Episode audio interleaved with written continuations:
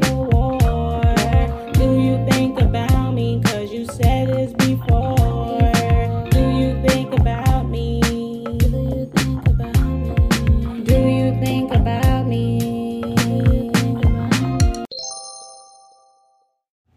And Grand Rising. Welcome back to Splash Of Tips Podcast. It's your girl Splash. If you're enjoying my content, please feel free to follow me and share with your friends. A couple days ago, I received a new audio recording from a content creator by the name of Blazing Babes who wanted to share her OnlyFans journey and experience with you lovely ladies. So sit back, relax, and let's dive in.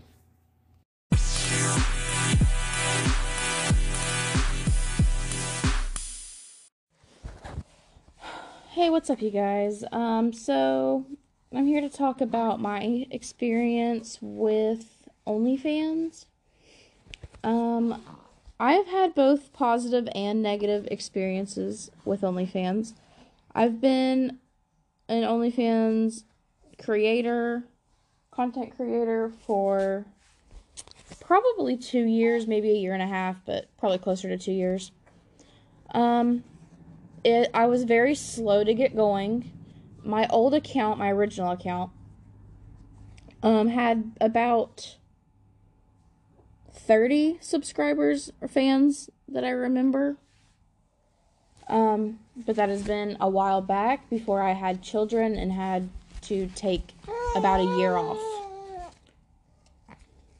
Hence, yeah, the slow, the slowdown and everything.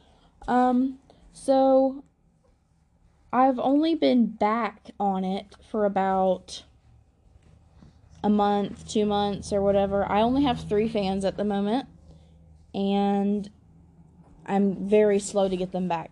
Mostly because I don't have um, the time, money, or means to be on there as much as I need to be, promoting as much as I need to be um, because of my children. Because um, I have twins. um, but other than the fact that I've had to take breaks and stuff, I do enjoy the way that OnlyFans works. I like the website. Um, I like the way it's set up. They don't take a ridiculous fee. Um, when they like, because they do take a fee every time you make money. Like you know, you get a, get a tip. They take a percentage out or whatever. But it's not a ridiculous amount. It's probably pretty fair for um, the website and you know what they can do for you. Um. So yeah, um, I like OnlyFans. I like, I like my fans. I like, I like the way that it's set up and everything. Um. The most I have to say is that the hardest part about using OnlyFans is that if you want to be a little bit private about what you post, then it's hard to get promotions um, because you can't just go posting it anywhere you want because you're trying to be private about it.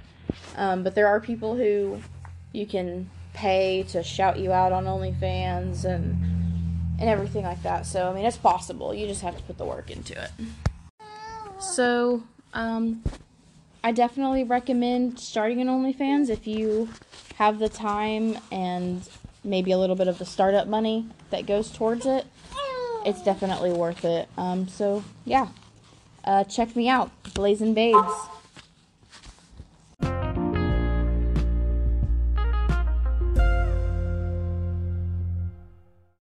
Thank you so much, Blazing Babes, for sending your audio to share with the amazing ladies who tune into my podcast. If you are a content creator and are interested in sharing your OnlyFans experience and journey, send your audio to splashoftipspodcast at gmail.com. Please make sure your recording is clear and nothing is obstructing the audio. I will leave my email address in the description bar of this podcast episode. I will also leave my website that helps female content creators gain subs, increase their revenue, and gain exposure in the description bar and Blazing Babes OnlyFans link as well. Thank you so much for tuning into this episode today, and I hope you are able to gain some valuable information.